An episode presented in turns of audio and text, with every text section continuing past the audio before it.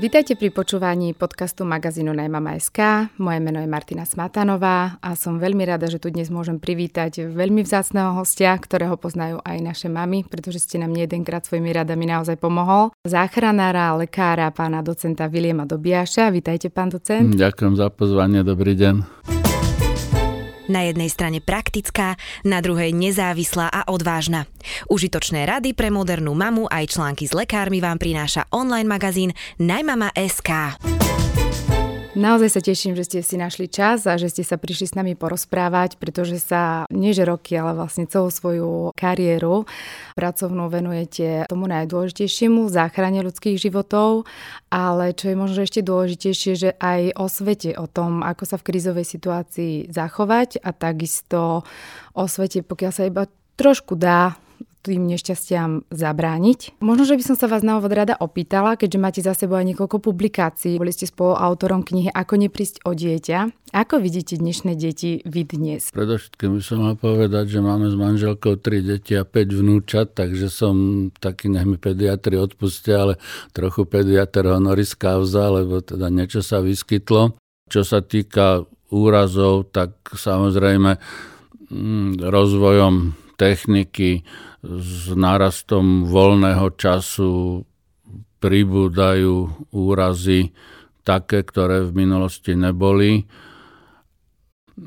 Skateboardy, inline korčule, bicykle, motorky, auta a plus potom aj tie tzv. Adrenalinové športy, horolezectvo a neviem, paragliding a čo všetko, takže to spektrum tých technických pomocok, ktorými si dokážeme ublížiť, je podstatne viac, ako bolo v minulosti. Nepýtam sa to náhodne, lebo často sa stane, keď prinášame aj my nejaký článok o tom, ako dávať na deti pozor, alebo ako sa zachovať v tej situácii, keď už sa niečo stane, tak príde nám občas aj feedback od rodičov, že veď kedysi tu deti boli a behali samé po ulici a, a nikto to neriešil a že teraz bytočne strašíme. Zoberme len obyčajný bicykel, áno, ako pred um, štyridsiatimi rokmi bicykel, ktorý mal niekoľko prevodov, bol relatívne drahý, vzácny, nebolo to celkom bežné, takže vlastne keď sa išlo do kopca, dole kopcom, tak tá rýchlosť toho bicykla, aj keď to bolo rýchlejšie ako tých teda bezpečných tridsať kilometrov za hodinu, bola limitovaná silou a mm, proste proti vetrom a neviem čím. Dnes, keď sú bicykle, ktoré majú dvadsať a viac prevodov, tak je možné dosiahnuť rýchlosť aj s menšou námahou. To znamená, že ten fyzický handicap už nehrá rolu, takže je, je viac možností, ako bolo v minulosti. No, druhá vec je tá, že v, v relatívne nedávnej minulosti deti trávili o mnoho viac času vonku a tako pred päťdesiat sedemdesiat rokmi ešte neboli, len začínala televízia, neboli počítače, takže tie deti behali po vonku, šplhali po stromoch, preskakovali ploty, plávali v riekach, potokoch, vo vodných nádržiach, boli fyzicky zdatnejšie, aj čo sa týka fyzickej kondície, to znamená pevnejšie svalstvo a pevnejšie kosti, ale boli aj motoricky zručnejšie. Dnes, keď vidím niektoré deti, ako behajú, tak je to hrôza, to vyzerajú, že si popletú nohy pravú s ľavou, kníšu sa pri tom všeli, ako proste už na prvý pohľad vyzerá ten beh, aj keď je to teda bezpečná rýchlosť, ale nebezpečne. Takže áno, je pravda, že deti boli stále a tých úrazov nebolo toľko, ale je to veľmi jednoducho vysvetliteľné. A čo je dôležité tiež, tým, že tie deti športovali alebo hýbali sa akokoľvek viac ako väčšina dnešných detí, tak aj ovládali nejaké možné nástrahy a rodičia tým, že nemohli dozerať na tie deti kontinuálne, tak im dali nejaké dobré rady do života a deti sa toho držali. Takže tá prevencia fungovala viac ako dnes, že rozvoj tých technických prostriedkov, ktoré nám dokážu spôsobiť úrazy, je rýchlejší ako myslenie ľudí, aby mysleli na to, že teda my ideme, žijeme rýchlejšie, ale nechránime si povedzme hlavu prilbami pri, pri bicyklovaní, lyžovaní, e, takisto proste pri rôznych športoch. Aj nepriputávame sa v autách, napriek tomu, že tam tie pásy sú tiež už ako niekoľko desaťročí a ako vedieť prvú pomoc je fajn, dá sa tým zabrániť trvalým následkom aj úmrtiu, ale úplne najlepšia je prevencia. A to je možno aj chyba, že v rámci výučby prvej pomoci, že by sa asi malo viac rozprávať aj o tom, ako vôbec vzniku úrazov zabrániť, a vlastne prvá pomoc by mala byť až druhá pomoc. Aj prvá pomoc je zabrániť úrazom a druhá pomoc je vedieť poskytnúť postup nejaký, keď už sa ten úraz stane.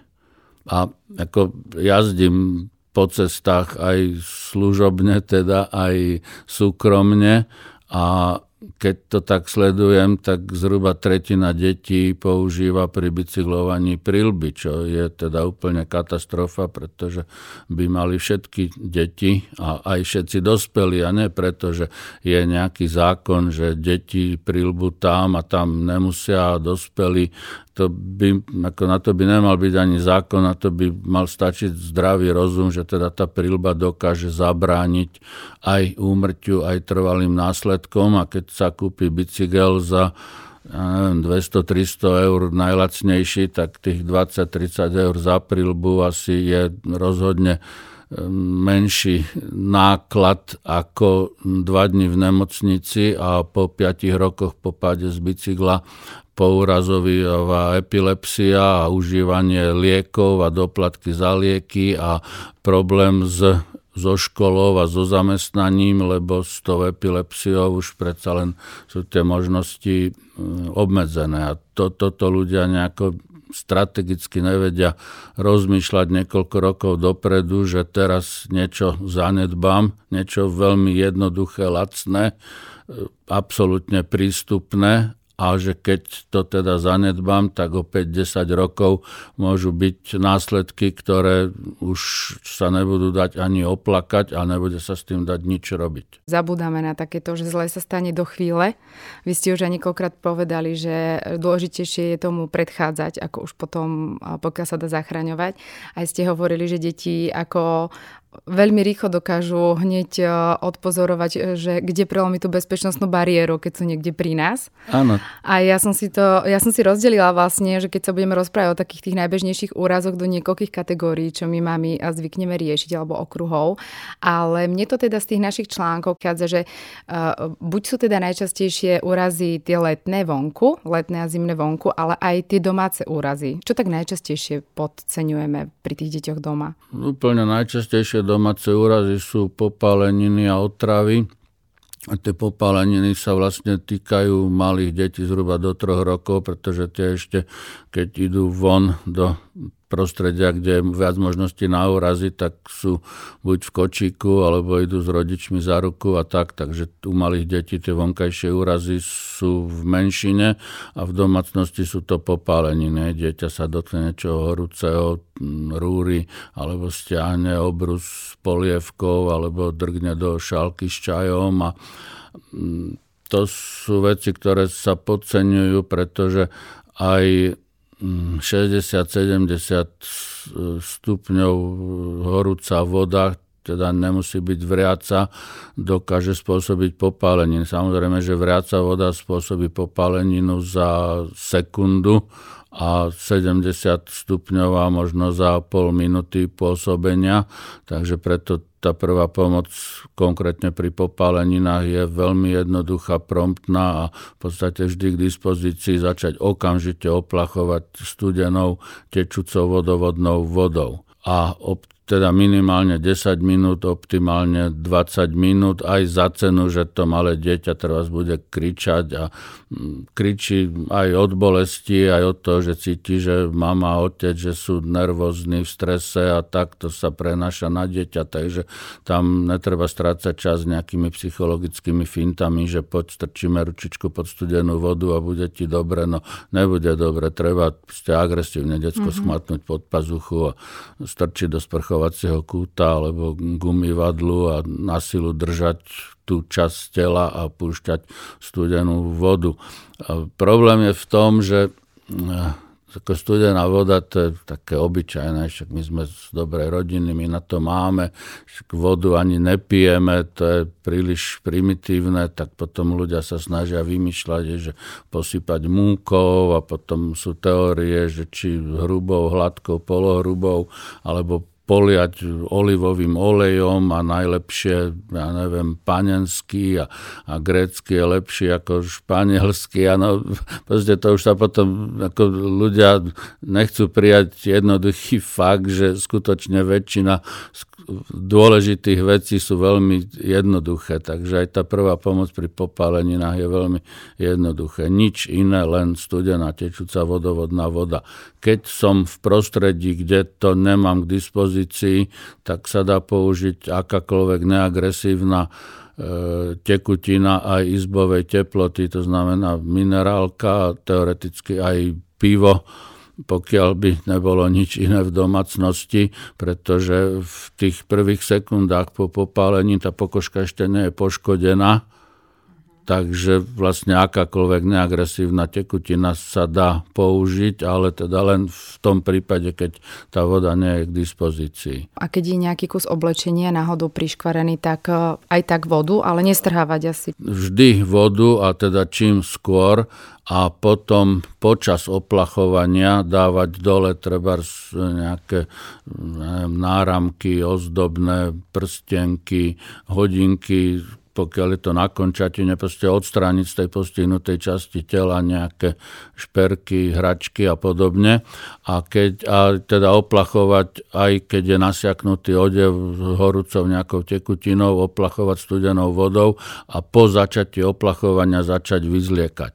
Keď je kontakt s plameňom, tak dnes tie umelé vlákna v odeve sa rozstavia tou horúčavou a sa to kvázi akože príškva alebo prilepí ku koži. Tak, takéto nestrhávať, ale obstrihať s nožničkami a to, čo je prilepené ku koži, nechať a to ostatné vyzliecť, ale až počas chladenia, počas oplachovania. Čiže strihať nejaký odev nie je priorita, priorita je chladiť studenou vodou.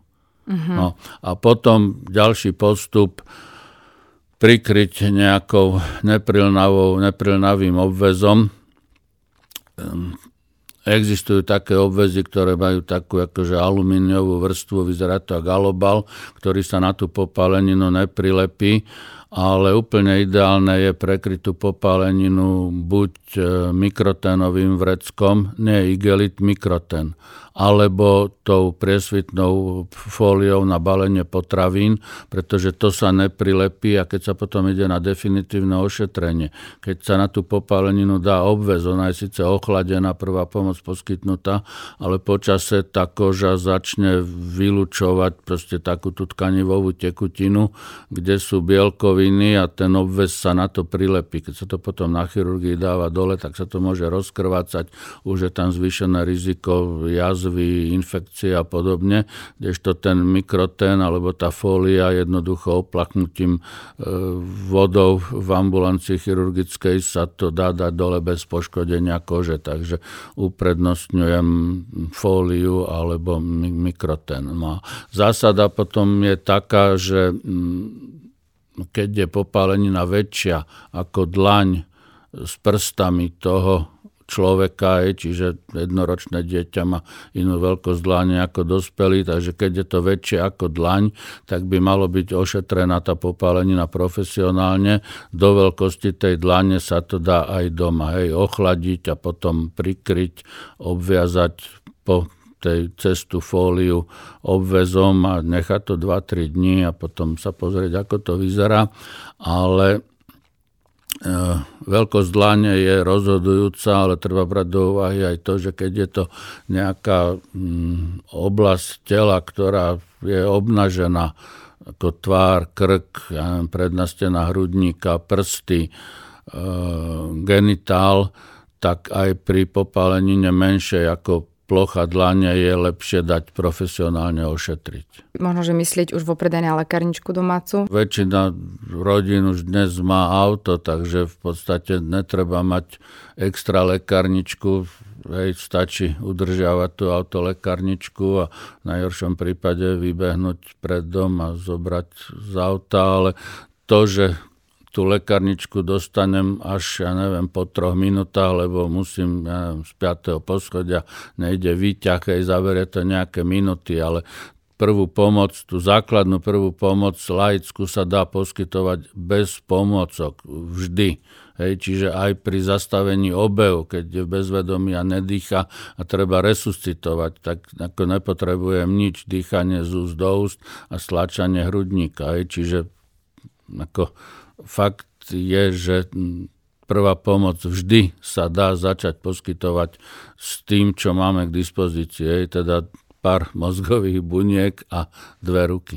A je to ešte stále tak, že päť vdychov, tridsať stlačení a potom no, dva vdychy? Posledné odporúčania najnovšie sú také, že u detí do osemnásť rokov veku treba dať päť vdychov na úvod, tak, aby som ale videl, že po mojom výdychu sa nadvihne hrudník tej postihnutej osoby, to znamená, že ten vzduch išiel do plus, lebo to, že vydýchnem, ešte nemusí znamenať pri nedostatočnom záklone hlavy, že to ide do plus toho postihnutého. Po tých piatich vdychoch nasleduje pätnásť stlačení hrudníka a potom dva vdychy a pokračuje sa pätnásť stlačení a dva vdychy. Pred nejakými desiatimi rokmi boli trochu iné pomery, ale v zásade je to tak, že dospelých oživujeme v pomere tridsať stlačení hrudníka, dva vdychy. Deti môžeme oživovať takisto ako dospelých, ale ľudia, ktorí majú deti, rodičia, starí rodičia, alebo prichádzajú do kontaktu s deťmi ako učitelia, animátori, by mali ovládať, a teda v civilizovanom svete to aj ovládajú, odlišnosti poskytovania prvej pomoci, teda resuscitácie u detí. A to je tých päť vdychov na úvod a potom pätnásť ku dvom. To znamená, že aj tridsať ku dvom je lepšie ako nič, ale u detí a hlavne čím menšie dieťa, tým dôležitejší je ten rozdiel, že keď je to na mieru toho dieťaťa, tak je tá resuscitácia o trochu lepšia, ako keď to robím tak ako u dospelého. Ale zase v tej panike, hrôze a tak, keď to nebude pätnásť stlačení, ale trinásť a tri vdychy. Ako nie je to absolútne ideál, ale je to lepšie ako nič. Čiže v podstate akákoľvek resuscitácia je lepšia ako nič, aj nie celkom dokonalá. Samozrejme, že keby tu boli dve stlačenia a pätnásť vdychov, to by asi nepomohlo, ale pokiaľ je tých stlačení viac ako vdychov, tak aj keď to nebude absolútne presne na tie počty, tak vždy je to lepšie ako nič. A to je aj dôvod, pretože, prečo hovorím stále, že aj nedokonalá prvá pomoc je lepšia ako žiadna, pretože keď sa nespraví nič, tak ten človek môže umrieť, môže mať trvalé následky a keď sa spraví čokoľvek, tak má väčšiu šancu, ako keď sa nerobí nič. A ako čiste matematicky, každý si pamätá, že pri šoku je nejakých päť té. Hej, niektorí si už ani nevedia spomenúť, že čo tých päť té znamená, ale to, že päť té áno. Tak teraz predstavme, že niekto v panike nespraví päť té pri šoku, ale len tri té. Ale aj tri té je viac ako nula té, čiže matematický dôkaz, že aj nie dokonalá a nie absolútne ideálna prvá pomoc je lepšia ako žiadna prvá pomoc. A pripomeniete nám teda tých päť té? Ktoré to sú, až si ich zapamätáme. Tak áno, je to ticho, teplo, tekutiny, tišenie, bolesti a transport. A teda to teplo znamená brániť stratám tepla, pretože tak na, na úvod treba povedať, že vlastne ten šok hrozí pri každom väčšom poranení. Čím väčšie poranenie, tým bude ten šok väčší a tým skôr príde. Šoku sa úplne zabrániť nedá, ale keď začneme včas s protišokovými opatreniami, tak ten nástup a rozsah bude pomalší a menší, čiže organizmus má čas sa na to trošičku pripraviť nejakými tými kompenzačnými mechanizmami. Takže brániť stratám tepla zakrytím je veľmi dôležité.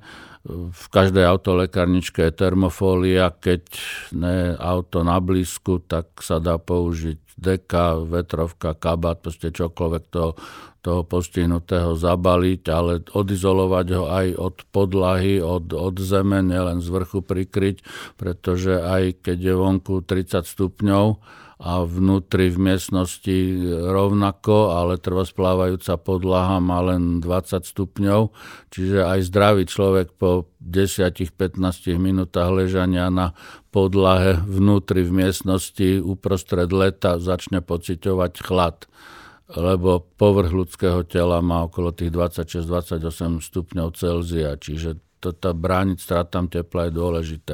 Ticho, tým sa myslí psychické a fyzické upokojenie, to znamená uložiť do nejakej pohodlnej polohy a upokojovať jednoduchým spôsobom bez nejakých psychologických príprav. Áno, som tu, viem prvú pomoc, pomôžem vám, zavolali sme už na tiesňovú linku, záchranka je na ceste, ja neviem, povedzte mi, netreba niekomu zavolať a dať vedieť, že asi že sa niečo stalo, alebo tak tí ľudia niekedy majú z pohľadu zdravotníkov až bizarné starosti a ťažkosti.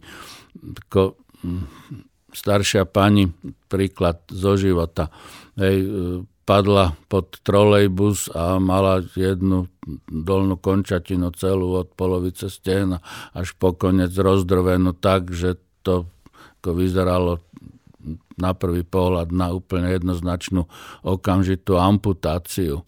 A tá pani mala problém, že v igelitke si kúpila kilo, kilo, jedno kura a liter mlieka a že čo s tým teraz bude a že doma má akváriové rybičky a že keď bude v nemocnici, že kto ich nakrmí. Ano, takže tam samozrejme opýtam, že teda ako vám môžem pomôcť, čo vás trápi, tak áno, dajte mi telefónne číslo, ja neviem, na, na vaše deti, vnukov, známych, susedu, aby teda vám nakrmila rybičky, aby teda pani mohla spokojne v tej nemocnici ako byť liečená, takže to, toto je dôležité. No.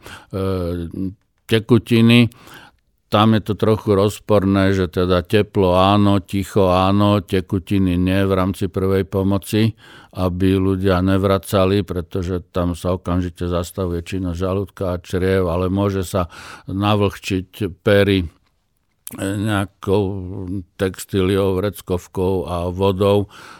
Pozná to asi každý, keď je pre nejakou dôležitou skúškou alebo ide na pohor k šéfovi, že sucho v ústach je nepríjemné, takže to ovlaženie perí pomôže.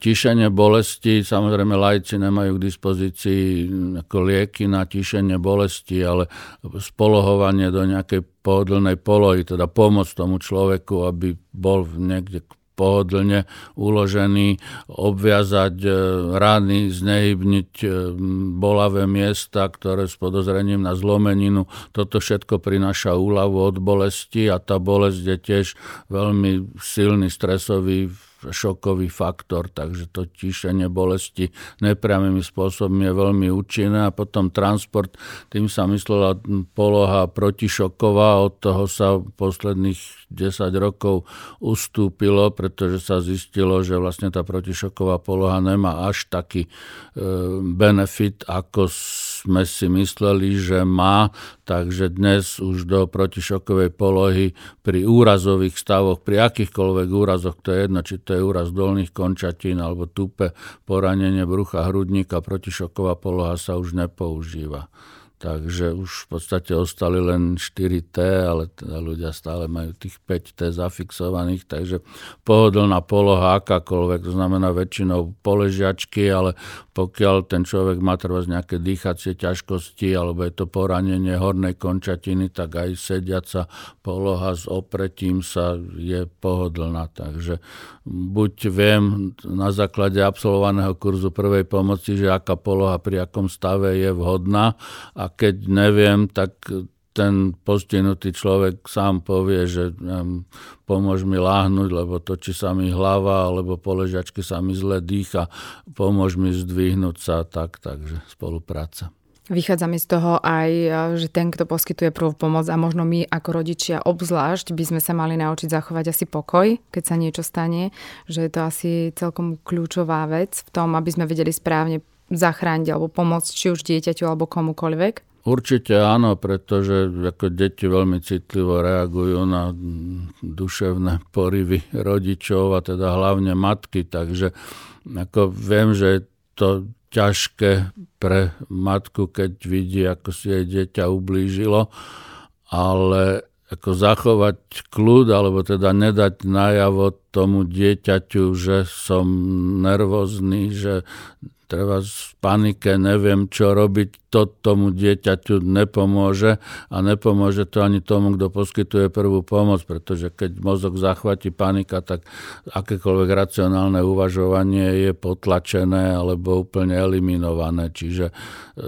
donútiť sa pretvarovať je veľmi dôležité a ako zase to berem tak, že matky sú veľmi flexibilné a sú to, neviem čo, levice, medvedice, ktoré vedia brániť svoje mláďatá. Plakať nepomôže, treba zachovať kľud, to je prvé. No a potom, samozrejme, ľudia mi hovoria na kurzoch prvej pomoci, že keď sa niečo stane, že ja som v panike a tak, no áno, aj ja, keď mám nahlásené, že neviem, dieťa spadlo z, z čerešne a viem, aká je výška čerešne, tak tiež tých päť sedem minút, kým ideme na adresu, nesedím kľudne, tiež mám nejakú neviem, trému alebo proste napätie zvýšené, ale keď človek vie, čo má robiť, teda má absolvovaný kurz prvej pomoci, tak nejaká panika áno bude, ale časť mozgu sa bude sústreďovať na to, čo treba spraviť a potom už len nejaká zvyšná časť mozgu môže panikáriť. Ale keď neviem, čo robiť, tak môže ten mozog panikáriť na plný úväzok a samozrejme to potom tú situáciu len zhoršuje. Takže treba vedieť, čo, dá sa to naučiť na kurzoch prvej pomoci. A potom nejaké tie rozpaky, určitá miera chaosu, neistoty a tak sú prirodzené. Ako bolo by neprirodzené, keby tá matka nebola nervózna alebo proste v obavách, že čo bude a či to zvládnem.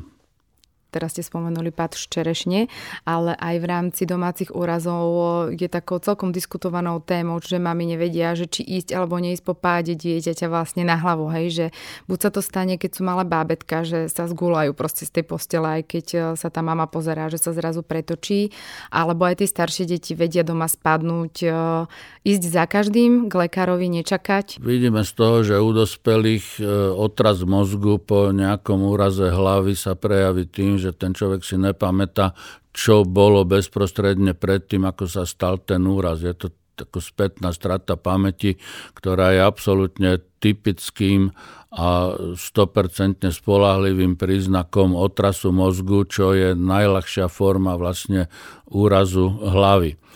Pretože to bezvedomie pri otrase mozgu môže byť len sekundu, dve a nikto to nepostrehne. Ale tá spätná strata pamäti, keď sa opýtam, hej, ležíš na zemi, čo sa stalo, neviem, povedz mi ty, čo sa stalo, tak je jasná diagnóza otras mozgu a to chce teda vyšetrenie v nemocnici, to je jasné. U detí, deti, ktoré už sú väčšie, tak dokážem otázkami zistiť, že či si pamätá, čo robilo predtým, hej, lebo To, to že treba nájdem dieťa na podlahe pri poschodovej posteli, môže znamenať to, že zakoplo a spadlo, a môže to znamenať aj to, že padlo z tej hornej postele a ten otras mozgu by mohol byť. Takže u starších detí sa to dá tiež zistiť. No a u tých, u tých detí, ktoré sú malé alebo to nevedia odkomunikovať, tak tam je to veľmi jednoduché v tom, že keď to dieťa padne, matka to treba spočuje alebo vidí, a počuje hneď okamžite plač, tak tam to bezvedomie nebolo a ten otras mozgu je menej pravdepodobný. A ďalej potom po páde treba to dieťa niekoľko desiatok minút sledovať. Ak by tam bol ten otras mozgu, ktorý není proste poznať nejako, nemusí byť žiadna odrenina na hlave, proste nemusí byť ani nejaký podkožný krvný výron, ale keď je to dieťa také, že treba umrnčané, nech odmieta tekutiny, odmieta nejaké pamlsky, alebo nehrá sa, ale proste len sedí apaticky a tak, tak vtedy treba ísť na rentgen a na vyšetrenie na detský urgent, alebo teda do, do zdravotníckeho zariadenia. Pokiaľ sa to dieťa po páde správa normálne, to znamená po nejakom krátkom období, ja neviem, plaču, túlenia sa k mame, sa začne hrať, pýta si jesť, piť, správa sa tak, ako ho rodičia poznajú, keď je v pohode, tak net, to netreba potom riešiť. Tam určite žiaden úraz hlavy nie je. Takže matka s priemernou aj s nižšou inteligenciou dokáže u svojho dieťaťa, aj keď jej nevie odkomunikovať, čo sa stalo, ako spozorovať, že či teda treba ísť na vyšetrenie do nemocnice alebo nie. Ako druhé najčastejšie, čo lekári upozorňujú a čo skloňujú, tak sú to letné úrazy, prázdninové, kedy aj ste to, myslím, tučíme, vy v našom rozhovore hovorili, že deti sa viacej bláznia, už sú radi, že sú preč zo školy. Pri tých letných úrazoch vedú to, topenie, utopenie. Veľmi diskutovanou témou sú teraz trampolíny a takisto sú to vlastne cyklistika a horská turistika. Keď by sme začali napríklad s tými úrazmi pri vode, tak okrem topenia je teraz veľmi diskutovanou témou suché utopenie. Vedeli by ste nám povedať tie rozdiely medzi topením a suchým topením, alebo mali ste už nejaké aj prípady z praxe? Na úvod k tým letným úrazom toľko, že to spektrum tých letných úrazov je približne také ako v priebehu celého roka, len ich je podstatne viac, pretože deti majú viac voľného času, čiže viac možností si ublížiť a jednak častokrát sú pod dohľadom nie rodičov, ale povedzme starých rodičov, ktorí e, treba nemajú až také skúsenosti, alebo teda netušia, nevedia predpokladať, čo všetkého sú deti schopné, čo dokážu vymyslieť. Takže tak, no, pri vode. Najčastejšie je určite utopenie a tam zas prevencia. Ako náhle je dieťa vo vode, tak nesmie dozorujúca osoba, či je to matka, starší súrodenec, babka, to je jedno, spustiť oči z toho dieťaťa, pretože to, ako sa to znázorňuje vo filmoch, aj mávanie rukami, špliechanie, krík a podobne, volanie o pomoc, to, to vôbec nezodpovedá realite. Dieťa sa dokáže utopiť v priebehu pár sekúnd doslova. To znamená, že mamička len mrkne na cinknutú es em esku a nedočítajú ani do polovičky a už dieťa je pod hladinou. Takže proste absolútny, nepretržitý, doslova nepretržitý očný kontakt s dieťaťom je veľmi dôležitý. No. Potom to suché topenie a topenie, je to populárna téma, ale je to zase len e, umelé komplikovanie niečoho, čo je veľmi jednoduché. Suché topenie je diagnoza na pitevnom stole. Áno, takže dieťa, keď sa dostane vo vode pod hladinu a niekto ho vyťahne po nejakom čase, tak sú, je viac možností. Buď to dieťa bude pri vedomí a bude kašľať, lebo voda mu podraždila dýchacie cesty, to je tak, ako keď nám zabehne slina. Áno, čiže pokiaľ je dieťa po vyťahnutí z vody pri vedomí a kašle, tak ho len treba nechať kašľať. Ďalšia možnosť je, že bude v bezvedomí, ale dýcha. Takže v takom prípade len otočiť do stabilizovanej polohy na boku, aby žalúdočný obsah nezatiekol do dýchacích ciest. No. A tretia možnosť je, že to dieťa je v bezvedomí a nedýchá, to znamená, že vzniklo zastavenie krvného obehu. A je úplne jedno, či to vzniklo zastavenie krvného obehu následkom len krču hlasiviek a voda sa nedostala do dýchacích ciest, alebo sa voda dostala do dýchacích ciest, to dieťa je v bezvedomí a nedýcha. Ani profesionálny záchranár v ten moment nedokáže povedať, že či je to suché alebo mokré utopenie alebo pritopenie a tam tých terminologických názvov je nekonečne veľa, ale je to úplne jedno. V bezvedomí nedýcha, začíname oživovať.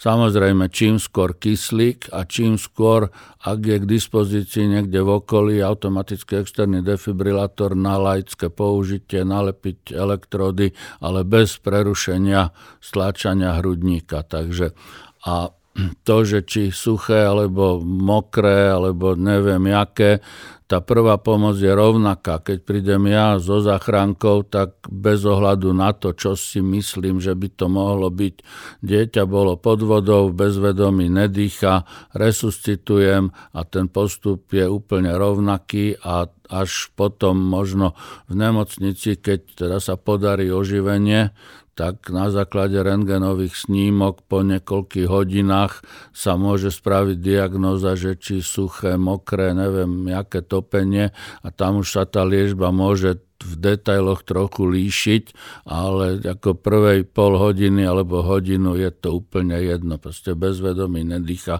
oživujem. Bezvedomí dýcha, stabilizovaná poloha na boku.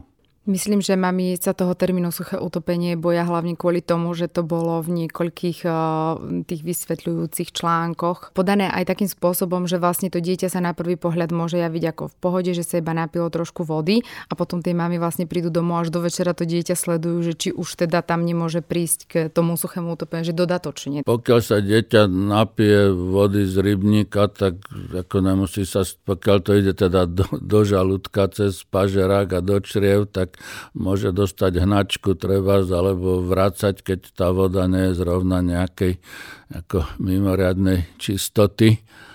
Ale to je tak celé. No, môže sa dostať nejaké malé množstvo vody aj do dýchacích ciest bez toho, aby to dieťa stratilo vedomie alebo by malo nejaké dýchacie ťažkosti. Ako náhle sa akákoľvek tekutina dostane do dýchacích ciest, to znamená do blízkosti hlasivkovej štrbiny alebo aj pod to do priedušnice, tak to vyvolá okamžite obranný kašel ako na odstránenie cudzieho telesa. Ten kašel, prirodzený kašel je najúčinnejšia metóda na odstránenie cudzieho telesa. Lenže pokiaľ je to sladká voda, tak tá sa v priebehu necelej sekundy, teda nula celá sedem sekundy vstrebe cez sliznicu dýchacích ciest. Čiže aj keby to bolo, ja neviem, polovica poháru vody, ktorá sa dostane do dýchacích ciest, tak to dieťa začne kašľať a ešte skôr ako ten kašel, ten kašel môže trvať aj dve tri minúty, ale tá voda je za sekundu vstrebaná do krvného obehu, takže mm, ako nerobí to problém. Samozrejme, keď je to väčší objem vody, tak to môže nejako zmeniť zloženie krvi a tak, ale to už potom väčšinou je spojené s nedostatkom kyslíka, s poruchami vedomia, čiže to dieťa nevyzerá zdravo, ale ten efekt, keď je to nebezpečné, tak je okamžitý. A to, samozrejme, tie deti, keď ich niekto nesleduje, tak neviete, treba, že či sa ponorilo pod vodu a podobne. Čiže môžu byť nejaké zmeny e, správania a alebo nejaké telesné prejavy aj s odstupom niekoľko hodín. Takže keď začne byť dieťa nejaké divné, tak samozrejme, že treba buď privolať záchrannú službu, alebo ísť, ísť na orgán, kde sa spraví nejaká doplnková diagnostika. Ale proste pri tom topení je to úplne jednoduché. Hej, zistiť prítomnosť vedomia, dýchania a na základe toho ide prvá pomoc. Samozrejme, že keď sú rodičia na pochybách, že či to dieťa bolo pod hladinou alebo nie, tak keď som si není istý, tak s ním na ten urgent pôjdem, aby sa teda na neho pozrel odborník. To je jedna zo zásad prvej pomoci, že keď sa neviem rozhodnúť, že či to je to alebo to, tak treba postupovať, ako keby to bola tá horšia alternatíva. Čiže napríklad zlomenina. Väčšina zlomenín je len tak, že je nejaký násilný mechanizmus a nejaká časť tela začne bolieť. Takže pokiaľ to len bolí a není vidieť nič, lebo ten opuch môže vzniknúť až za dve hodiny, tak je podozrenie na zlomeninu. Ale keď je tá zlomenina taká, že je vidieť na tej kosti deformitu, áno, že treba z predlaktie je ohnuté niekde v strede, čo nebýva, tak vtedy aj laik spraví diagnózu, že je to zlomené. No ale keď som pri tom udretí a len to bolí, no môže to byť zlomenina, nemusí to byť zlomenina. Čiže keď som si není istý, budem znehybním to v rámci prvej pomoci, ako keby to zlomenina bola, pretože keď spravím o niečo viac ako treba, tak to nie je chyba. Ale keď si poviem, je to len udreté, a nespravím s tým nič a na druhý deň to začne opuchať a bolieť a trpnúť a tak a ukáže sa potom, že je to zlomenina.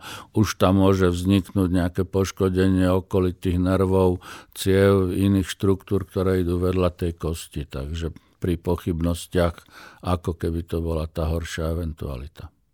Zlomeniny budú pravdepodobne aj dosť častým úrazom v rámci tých trampolín, na ktoré som sa pýtala, že tiež je to teraz také celkom moderné. Zrovna včera alebo predvčerom lekári práve tu z Bratislavy vyzývali rodičov, že na tie trampolíny pozor. Zvýšil sa ten počet úrazov? No určite áno, pretože trampolíny aj zlacneli. Ako je to populárne, deti to majú radi, hej, lebo je to v podstate adrenalínový šport pre, pre malé deti, ale zase prevencia je dôležitá. No, čiže tá trampolína by mala byť ohradená nejakou ochrannou sieťkou, aby dieťa nevyletelo ja, z dvojmetrovej výšky na, na betónovú dlažbu. Nemali by skákať na nejakej malej trampolíne dve deti naraz, lebo hej, jedno skočí na druhé a to už bez úrazu asi neskončí. Takže všetky tie bezpečnostné opatrenia, ktoré sú uvedené pri každom balení trampolíny, treba nebrať na ľahkú váhu. No. Ako ľudia sú fakt ako totálne ignorantský a ľahostajný k všetkým dobrým radám. Toto je pre psychologov skoro otázka, že prečo ľudia jednoducho dodržateľné, dobré rady, účinné, efektívne ignorujú s absolútnym prehľadom. Tak u rodičov je to väčšinou tak, že prídete niekam do reštaurácie, je tam tá trampolína, tak dieťa si tam môže oddychnúť a rodič si oddychne pri stole, nepozerá. Dosť podobne asi sa stávajú tie úrazy aj pri vode, že tí deti sa tam zabávajú a možno, že ten rodič na tú sekundu podcení, takže stále je to len o tom dávať na ne pozor. A čo sa týka tých trampolín, do istého veku by to dieťa na tú trampolínu nemalo ísť vôbec. Čím menšie dieťa, tak nemá tak vyvinuté svaly. Tie kosti nie sú také tvrdé, hlavne teda v útlom veku, hej, prvý rok, dva, tri života. Tie kosti sú pružnejšie, takže ale aj tak môže vzniknúť zlomenina, len teda nie tak, že sa ako tá kosť zlomí úplne, ale v podstate jak nejaký pružný konárik, keď ohýbame, tak vidíme treba, že popraská tá kôra na, na tom konáriku, ale on sa vráti do pôvodnej polohy a nemusí to byť ani vidno, takže ale u detí je to zlomenina, aj či už je tam tá lomná línia, alebo nie, takže tie, tie následky, bolestivosť, riziko komplikácií sú vždy, takže čím menšie, a okrem toho tie menšie deti ešte nemajú tak takú zručnosť motorickú, aby vedeli udržiavať rovnováhu, lebo však poznáme to, keď sa dieťa treba zúči chodiť, áno, tak tie prvé krôčiky sú veľmi neobratné a každý druhý krok a dieťa padne. Takže za týždeň už je to úplne iné, že ten vývoj ide veľmi rýchlo, ale pritom, jak dnešné deti trávia o mnoho viac času posediačky v škole a pred televízorom, pri počítačoch a podobne, tak aj väčšie deti nie sú tak obratné, ako boli ich rovesníci pred ja neviem, tridsiatimi rokmi. Takže samozrejme malé deti ešte navyše majú ten handicap, že nemajú ešte tie motorické zručnosti vzhľadom na ich skúsenosti, ale aj, aj väčšie deti sú dnes rizikové v mnohých, mnohých prípadoch. Treba dodržiť, no, ako prvá pomoc je fajn, áno, ale ako úplne prvou pomocou je ako dodržiavať nejaké preventívne opatrenia a znižovať pravdepodobnosť rizika vzniku úrazov. To isté bude platiť, predpokladám, aj pri cyklistike, keď ste sa už okrajovo jej dotkli, keď sme sa spolu rozprávali v úvode. Po pandémii nastal taký, alebo respektíve ešte v pandémii to bolo, že naozaj cyklistika zažila svoj boom, že obchody s bicyklami sú vypredané a prepadli tomu aj dospelí, rovnako aj s deťmi. S čím sa tak najčastejšie stretávate v rámci tých úrazov, lebo jednak sú to tie prilby a teraz ako je ten trend tých elektrobicyklov, tak oni navyše idú dosť rýchlo a niekedy sú tie cyklotrasy celkom úzke na to, keď sa tam obchádzame, ale možno, že ešte okrem tých okrem tej príľby je ešte niečo, čo možno, že rodičia podceňujú. Ja mám niekedy pocit, že to je možno samotná tá vnímavosť toho dieťaťa, že ako dokáže vyhodnotiť nejakú rizikovú situáciu. A mne sa to stalo s cerkou, že som si myslela, že už som nabrifovala, že pôjde dobre a že zastaví pre tou cestou a ona mi aj tak pre tou cestou ledva dobrzdí, alebo sa zabudla, hej, takže... To, že ľudia chodia na bicykli, to je úplne super, len tá infraštruktúra na to nie je stávaná. Takže keď vidím rodičov s malými deťmi, ako idú po okresnej ceste, aj keď nie je nejako moc frekventovaná, ale proste nie je tam ten cyklopruh, tak ma chytá hrôza, lebo no, ako, nie sme taký ohľaduplný navzájom chodci, vodiči, cyklisti. Vzniká množstvo kolízií medzi cyklistami a chodcami a aj to môže byť nebezpečné aj pre cyklistu, aj pre chodca a samozrejme to riziko je ešte vyššie, keď je to kolízia auto, motorka alebo cyklista. Ten cyklista je v podstate nechránený. Keď má tú prilbu, no fajn, hlavu má možno chránenú, ale ostatné časti tela nie, takže zlomeniny po pádoch sú veľmi časté, typicky teda na hornej končatine kľúčna kosť, ale môžu to byť aj krčné stavce a s rizikom poškodenia miechy. Takže tých možnosti alebo typov úrazov pri bicyklovaní je neskutočne veľa. A zas prevencia je dôležitá, ale niekedy aj tá prevencia v zmysle ochranných pomocok, konkrétne teda prilby, nestačí. Určite by rodičia mali začať bicyklovať s deťmi najprv niekde, kde neprichádzajú do kontaktu s inými účastníkmi cestnej premávky, ani chodcami, ani autami, motorkami, aby proste si to dieťa sa naučilo dodržiavať tie bezpečnostné opatrenia. Aj to znamená, že či už to dieťa ide pred rodičom, alebo za rodičom, alebo vedľa, tak aby sa ten rodič mohol spoľahnúť, že to dieťa má zafixované to, že zastaviť, ja neviem, pred prechodom, pred cestou, na semafor a podobne. A tam nestačí to dieťaťu povedať, ale musí si to párkrát prakticky vyskúšať. Aj teda spôsob, ako ľudia s autami chodia na všelijaké školy šmiku a proste kvázi sa umelo vytvárajú rizikové situácie, aby si to ten vodič vyskúšal, že teda ktorým smerom točiť volant, keď mi zadná časť auta uteká, keď ma predbieha z pravej alebo z ľavej strany, takže aj, aj dospelí Vy si to, keď začínajú dospelí bicyklovať, že nezažili detstvo na bicykli, tak tiež by mali absolvovať nejakú virtuálnu autoškolu na, na bicykel.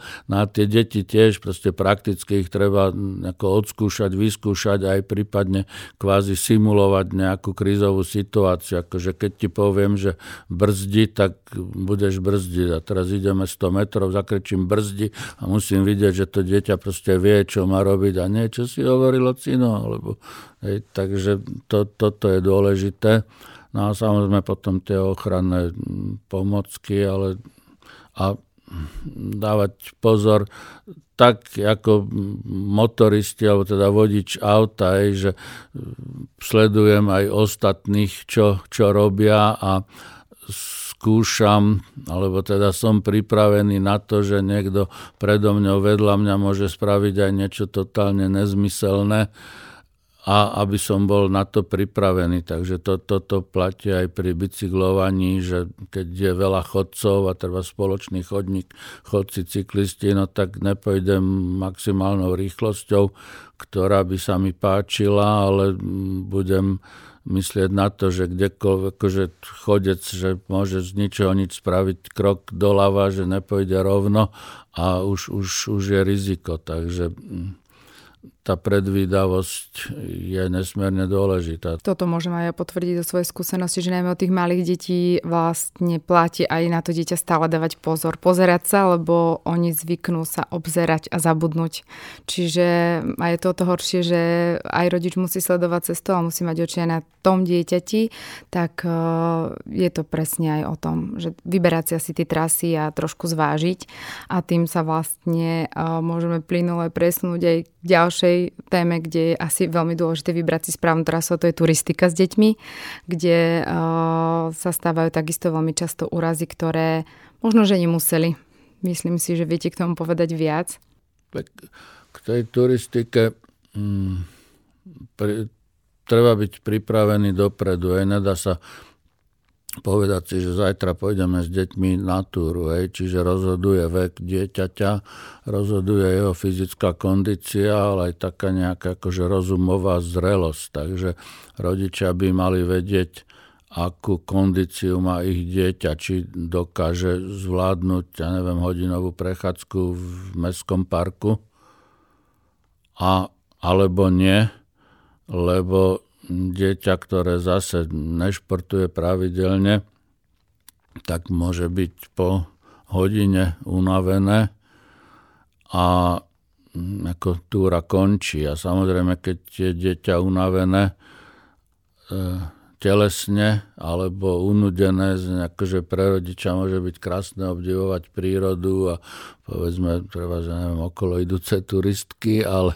preto dieťa to môže byť nuda, len šlápať, šlápať a nič. Takže aj psychická únava e, vedie alebo zvyšuje riziko telesných úrazov. Takže určite treba poznať svoje dieťa v tom, že akú túru asi zvládne, takže nezačnem treba hneď výstupom na Kriváň, ale ja neviem, prechádzkou po nejakých kopčekoch s možnosťou návratu v prípade, že to dieťa ako stratí záujem alebo začne byť unavené.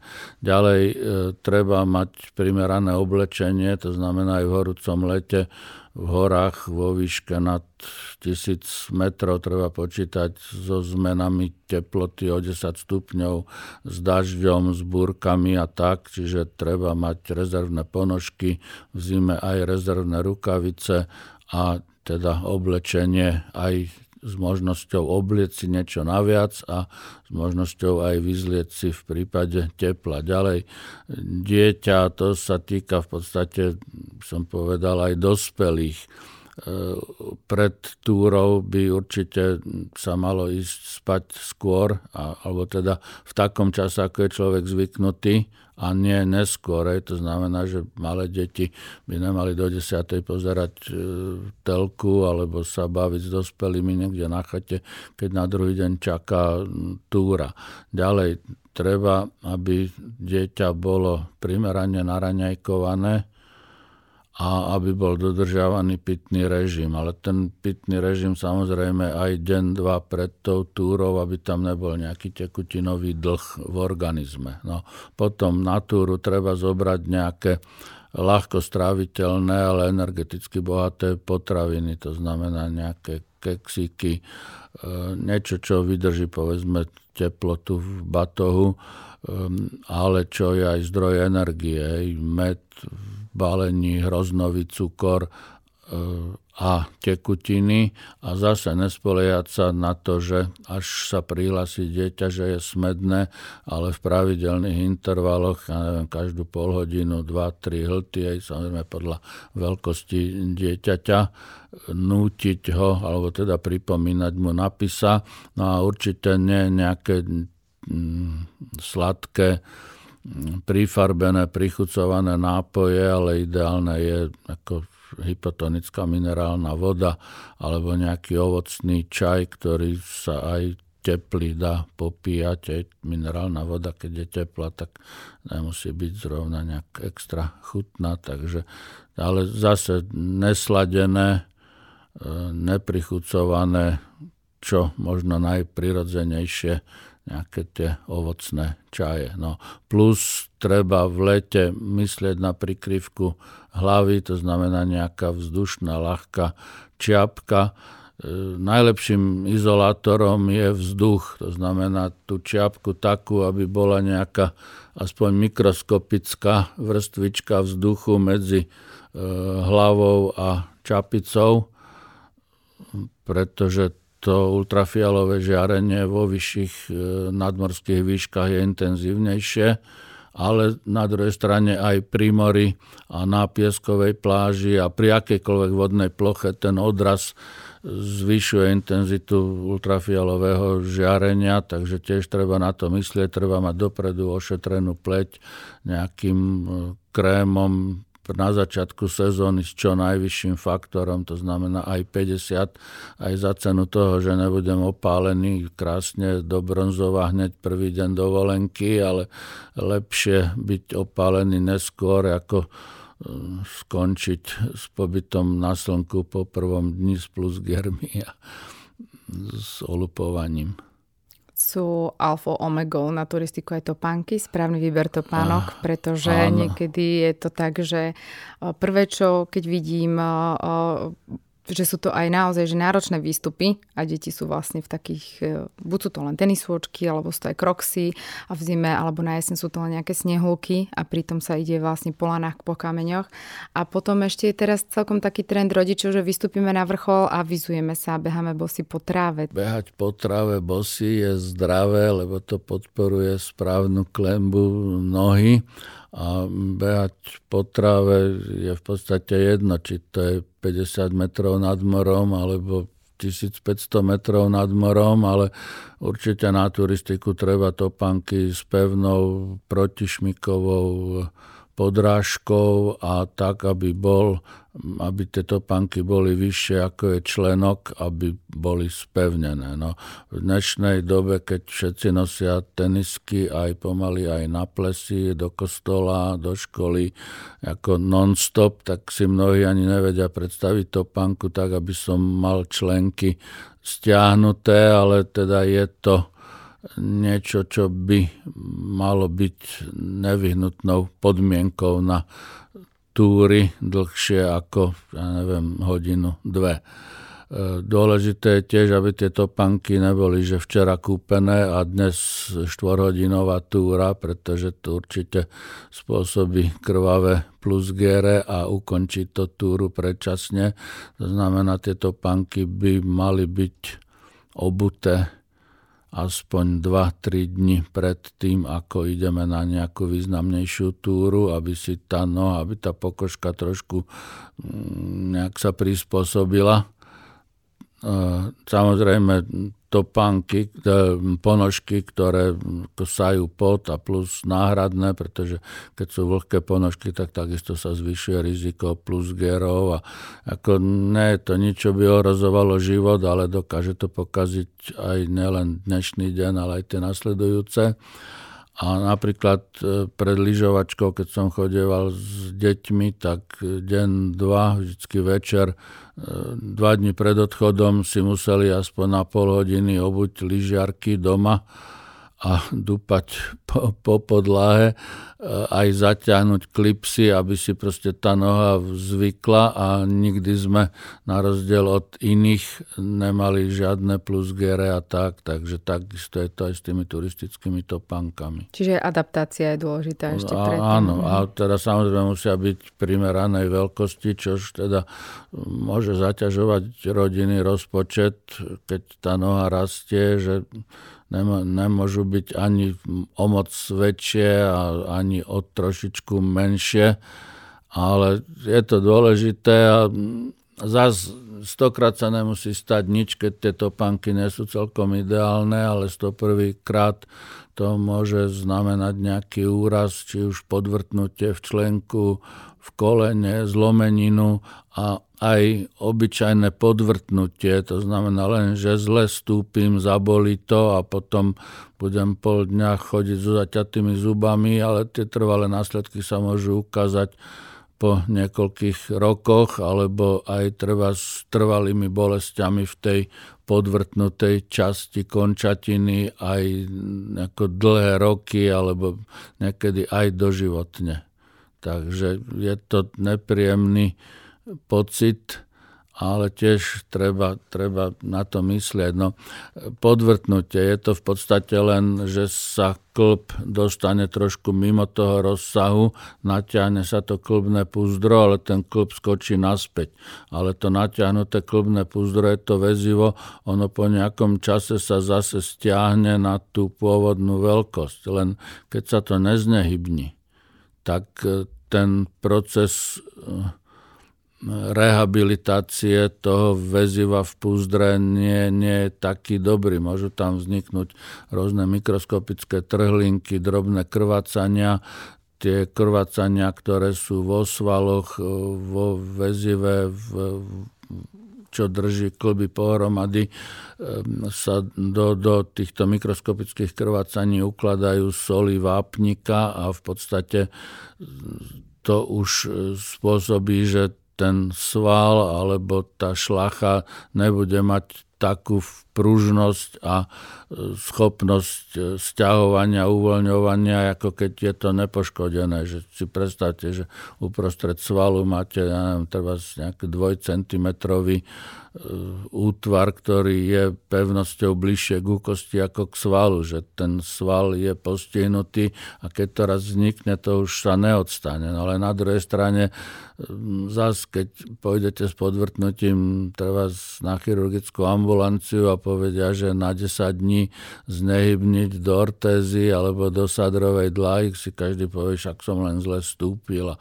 prečo, začo a tak väčšina ľudí to ani nevyhľada ošetrenie a keď vyhľadajú a im ponúknuté znehybnenie na desať dní, ako budem šoferovať, ako budem tancovať, aj zajtra je piatok, diskotéky, ako ľudia to odmietajú, ale potom po piatich rokoch zistí, že zabehol som päť kilometrov bez problémov a teraz po prvom kilometri už sa mi hlási podvrtnuté koleno spred päť rokov, členok a podobne. Ešte to chodenie na boso, hore na vrchole, tak tam zase ja môžem dať taký prípad, že si vždycky spomeniem na svoju známu, ktorá vlastne takto tiež vyliezli niekam a mala si na v sandálkach a už típla ho tam vretenica.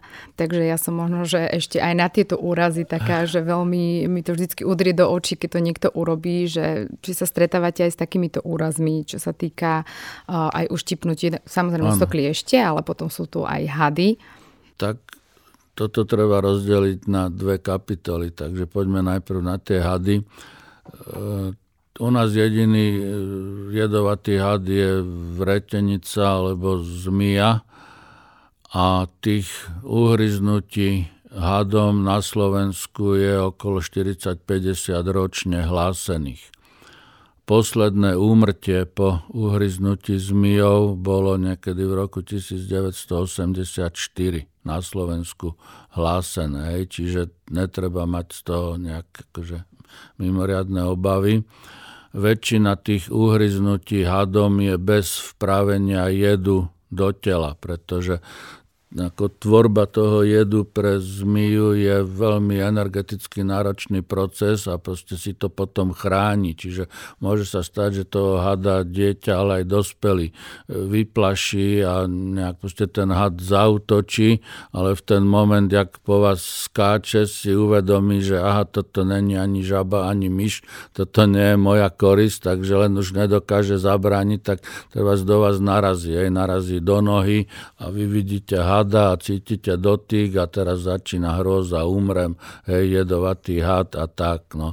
Takže niekedy nie je vidieť ani to zahryznutie, len panika pôsobí. Takže všetky tie príznaky, čo sa popisujú po uhryznutí hadom, sú príznaky nie jedu, ale paniky. Strachu. Zrýchlené dýchanie, pocit na odpadnutie, pocity bušenia srdca, potenie, trpnutie prstov v tvári a podobne, to je panika. Lebo ten hadí jed v podstate uzmie rozklad, keby sme ho teda dali do, do organizmu, do krvného obehu, tak rozklada, rozpadajú sa červené krvinky.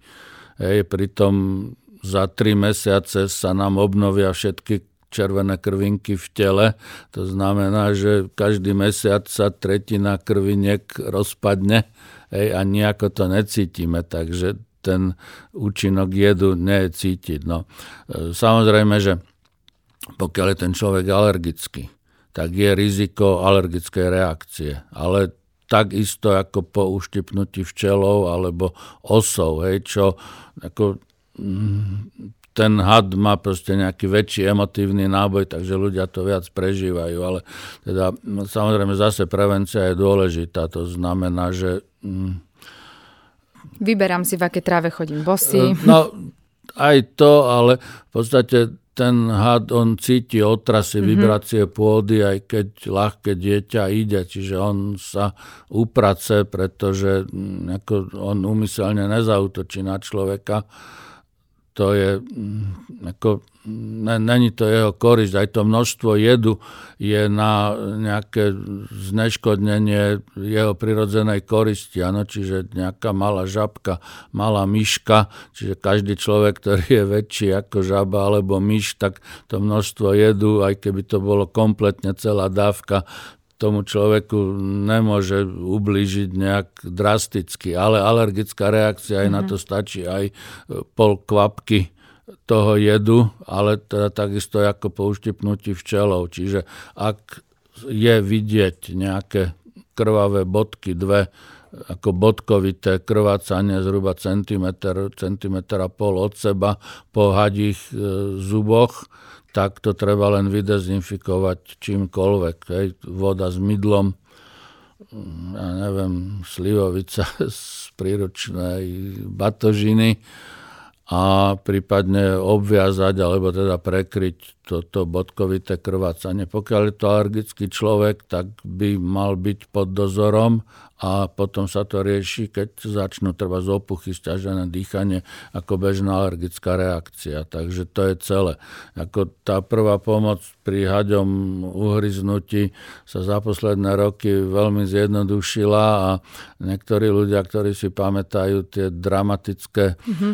postupy prvej pomoci, nejak sa ich nechcú vzdať, lebo je to také akčné, áno, vypalovanie, vyrezanie, akože neviem, zarezanie a krvácanie a vysávanie, vysávanie perami a neviem čo, opačnou časťou inekčnej striekačky a podobne. Ako toto sa už dnes nerobí. A stretávate sa aj s iným druhom ohryznutí, pretože my, keď sme napríklad boli deti, tak nás stále upozorňovali aj v škole, aj doma. Nepribližuj sa ku zvieratám, ktoré nepoznáš, ku cudzím psom, mačkám, lebo vtedy ešte sa tak celkom báli ľudia besnoty. Múdre rady. Ale stalo sa aj nám, že vlastne syna uhryzla mačka, že som mu dovolila zatúlenej mačke dať mlieko a tiež ma to, akože spätne som si hovorila, že čo ma to napadlo, pretože ho tá mačka samozrejme uhryzla, keď dával, nebolo to veľké uhryznutie, ale vlastne až keď som mu to išla dať ošetriť, že pre istotu, tak som zistila, že ešte celkom to berú lekári vážne, že sme vlastne boli hneď odoslaní na infektológiu, kde bol sledovaný, kde mi vysvetľovali, že pokiaľ pokiaľ teda nepoznáme tú mačku a nevie sa doložiť očkovací preukaz, takže pravdepodobne si bude musieť dostať aj očkovanie proti bezno. No bola to proste celá tortúra taká, ktorá aj mňa samú prekvapila a neviem, že či ešte sú teraz v praxi nejaké uhryznutia inými zvieratami alebo či ešte stále toto učiť naše deti. Najčastejšie uhryznutie zvieratami u detí je ich vlastné zviera, ktoré poznajú.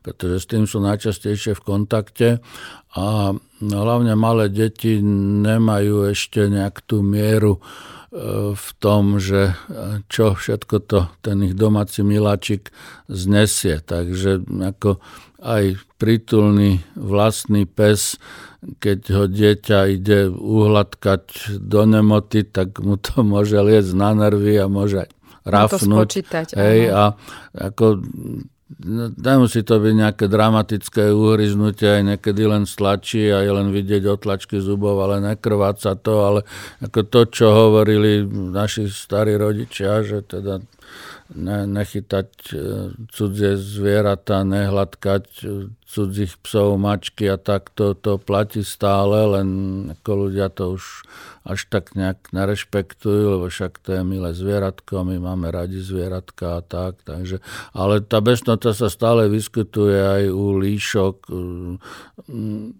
To samozrejme sú zvieratá, ktoré nie sú domáce, líšky, strny, zajace podobne, takže také, keď sa dá chytiť a pohľadkať, tak je určite choré. Čiže to by, ako keď takéto zviera neutečie, tak určite by sme ho nemali chytať. No, potom, čo sa týka tých bežných domácich mačky a psov, keď si zoberete, že čo všetko oni zvyknú akože pohrízť alebo vyňuchať a tak, tak na tým, že si nečistia zuby pravidelne, tak je tam dosť veľa baktérií.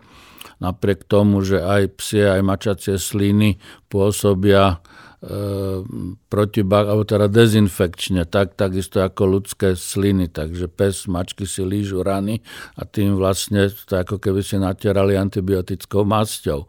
Takže na jednej strane áno, tie sliny majú účinok proti bakteriálnej infekcii, ale na tých zuboch je všeličo, takže väčšina tých uhryznutí je len zanesenie infekcie, čiže v rámci prvej pomoci, keď je to domáce zviera, tak stačí umyť vodou, mydlom, prípadne nejakým iným dezinfekčným roztokom, ale ako výskumami nebolo dokázané, že by treba jódová tinktúra dokázala účinnejšie vydezinfikovať ako obyčajná voda s mydlom. Nehovoriac o tom, že tá voda s mydlom štípe v tej rane menej ako tá jódová tinktúra.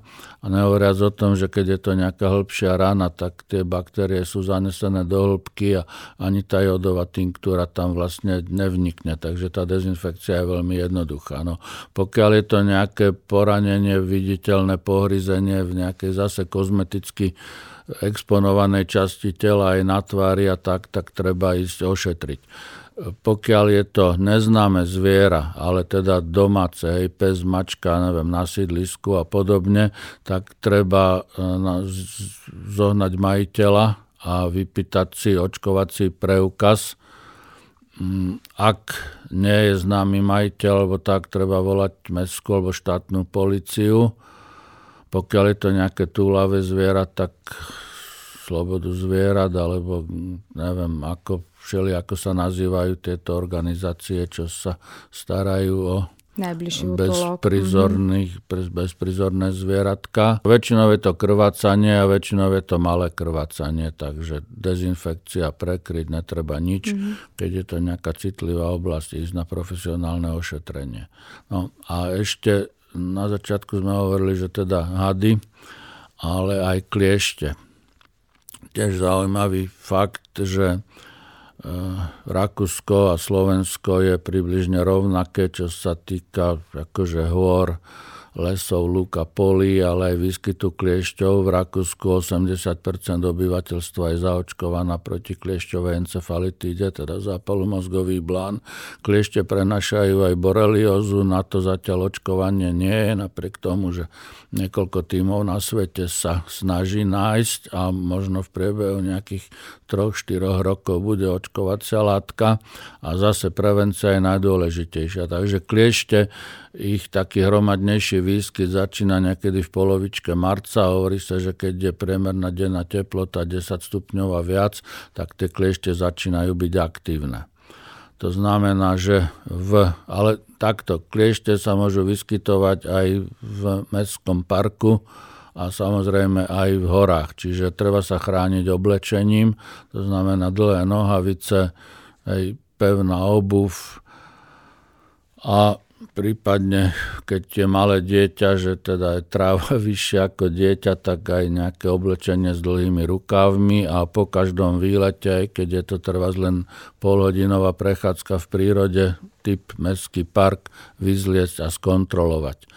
Tie miesta, kde sa kliešte uchytávajú, sú hlavne pod pazuchami a v slabinách a v podkolených jamkách, kde je u každého človeka najmenšia koža a tam sa ten kliešť dokáže najlepšie zavrtať. No. Ešte k tomu oblečeniu aj ako prevencia pred uhryznutím hadom, takisto pevné topánky, dlhé nohavice sú tiež prevencia, ktorá dokáže zabrániť aj pri útoku hada poraneniu, pretože cez, cez tú nohavicu sa, sa, sa ten had nedostane. No teraz kliešte. Ten kliešť v podstate do takých dvoch hodín, on sa môže uchytiť na, na odev a postupne sa až dostane niekde na kožu. Takže po návrate kontrola, vyzliecť, hlavne malé deti, ale aj dospelí sa musia skontrolovať navzájom, pretože ani dospelý človek si nedokáže proste pozrieť všetky tie miesta, mm-hmm. kde ten kliešť môže byť. No, ak je uchytený, tak vybrať. Okolo toho odstraňovania kliešťov je tiež veľa teórií, z ktorých niektoré sú úplne zlé, niektoré vyzerajú ako racionálne, ale nie sú. A niektorí ľudia to riešia jednoducho tak, že každý kliešť znamená buď privolať záchranku alebo ísť na urgent. No, treba povedať, že ani nie všetci zdravotníckí pracovníci ovládajú tie najoptimálnejšie spôsoby odstraňovania kliešťov. Takže e, dôležité je odstrániť čím skôr, pretože čím dlhšie je v ráne zahryznutý, tak tým väčšie množstvo tých jeho telesných sekretov ide do podkožia toho človeka a vstrebáva sa aj do krvného obehu, pretože tie mikroskopické cievky vlásočnice sú vlastne všade v celom tele, aj teda v koži. Nie všetky kliešte sú infikované, ale to není na nich poznať, takže každý kliešť je potenciálne rizikový. Čím skôr ho odstránime, tým menšie množstvo tých škodlivých alebo teda infikovaných výlučkov z kliešťa sa dostane do rany, čiže tá rýchlosť odstránenia je dôležitá. Ten kliešť je relatívne pevný, takže dá sa chytiť, keď nemám nič iné a už je akože viditeľný aj do prstov a vyťahnuť. Je jedno, či ho krútim, vrtím proti smeru, v smere hodinových ručičiek, je to jedno. Treba ho vyťahnuť. Môže sa stať, že ale ten kliešť je pevný, takže on sa neroztrhne, ale keby náhodou sa roztrhol a tie hryzadla ostanú v koži, že tam uvidia proste také čierne bodky, tak to už nevadí, pretože tým, že otrhneme tú časť tela, tak vlastne prerušíme ten tok tých výlučkov do tých hryzadiel, čiže už tie hryzadla potom nie sú nebezpečné kvôli infekcii, už sú len ako cudzie teleso, čiže v podstate to isté, ako keď si človek zadre drevenú triesku pod kožu. Áno, takže tie hryzadlá v podstate není ani dobre si to nejak skúšať z ihlou vydolovať, pretože nejaká časť tam vždy ostane. Či to vidím alebo nevidím, v tom nejaký veľký rozdiel nie je. Väčšinou tie hryzadlá tak ako tá drevená trieska, že to, to okolie trochu zahnisa, ale to nie je akože bakteriálny hnis, ale len ako telesné výlučky, tá koža sa bráni a tie hryzadlá výjdu, vytečú z nejakou kvapkou v nejakej tej telesnej tekutiny von, to je celé, ale proste dôležité je to, že to brúško a teda toho kliešťa sme odstránili. Tie samotné hryzadlá už potom nie, nie sú nebezpečné kvôli infekcii. No. A pokiaľ nenájdete toho kliešťa hneď, ale až s nejakým odstupom času, tak e, ako náhle je to začervenanie okolo miesta uhryznutia väčšie ako centimeter, tak treba ísť na infekčné oddelenie. Alebo keď je to, že malé, ale povedzme na druhý, tri milimetre v priemere, ale na druhý deň to má centimeter alebo centimeter a pol, to sa to zväčšilo, tak takisto treba ísť na ošetrenie. Pokiaľ nie, tak netreba robiť nič. A teraz teoreticky tá borelióza, ona má taký dvojfázový priebeh, že niekedy dva tri dni po uhryznutí kliešťom môžu byť nejaké teploty super, tako subfebrility tridsaťsedem, jeden, dva, tri drobné, potom to odoznie a potom niekedy s odstupom dvoch týždňov začnú už také ťažkosti, akože podobné začínajúcej chrípke, únava, slabosť, bolesti kĺbov, tak to už je v podstate aj neskoro, ale treba začať s antibiotickou liečbou. Ale úplne najdôležitejšie je proste aj po krátkej prechádzke v prírode dieťa vyzliec, skontrolovať tie typické miesta, ale aj netypické a odstrániť toho kliešťa čím skôr za každú cenu. Samozrejme predávajú rôzne klieštiky, pinzety v potrebách pre domácich miláčikov, akože na odstraňovanie z kožucha psov, mačiek a podobne. Tieto klieštiky sa dajú použiť aj u dospelých, ale môže to byť aj obyčajná pinzeta, ale aj dva prsty a nechty na, na dvoch prstoch. Ak by ste mali vypichnúť takú nejakú, zo všetkých tých z vašich skúseností, jednu vec, ktorú ako rodičia robíme najčastejšie zlé, čo by to bolo, že by ste nám tak do duše prehovorili, že za tie roky praxe naozaj, že rodičia toto nerobte, alebo naopak robte? No, ľudia si kúpia pračku, televízor, auto a prečítajú si návod na používanie a pozrú si ovládacie prvky a čo to znamená tak.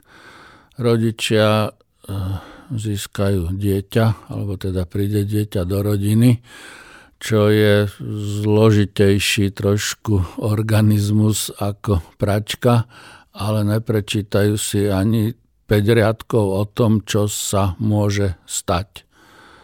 Tak a potom sú prekvapení, ako nemusíte mi to veriť, ale chodím občas aj na také výjazdy, že dieťatko si po dojčení odgrgne a je tam dvojmilimetrová hrudka natraveného mlieka, rodičia sú v panike a máme nahlásené masívne vracanie. Takže u tých detí sú niektoré stavy, ktoré sa u dospelých nevyskytujú, a sú niektoré stavy, kde treba poskytovať prvú pomoc trošku inak ako u dospelých. Ale väčšina tých rodičov nie je absolútne pripravená. Takže odporúčil by som tak, že v každej domácnosti, kedysi v minulosti, bol svetovojtežský kalendár, Biblia a knižka Zdravoveda. A myslím si, že dnes v každej domácnosti je niekoľko druhov kuchárskych knížiek, tak jedna nejaká príručka prvej pomoci pre deti s odlišnosťami, ale samozrejme nie desať pätnásť rokov stará, ale nie staršie ako päť rokov, aby to boli najnovšie poznatky, by mala byť. Taká podmienka, nechcem byť moc násilný, ale ako neobíditeľná podmienka.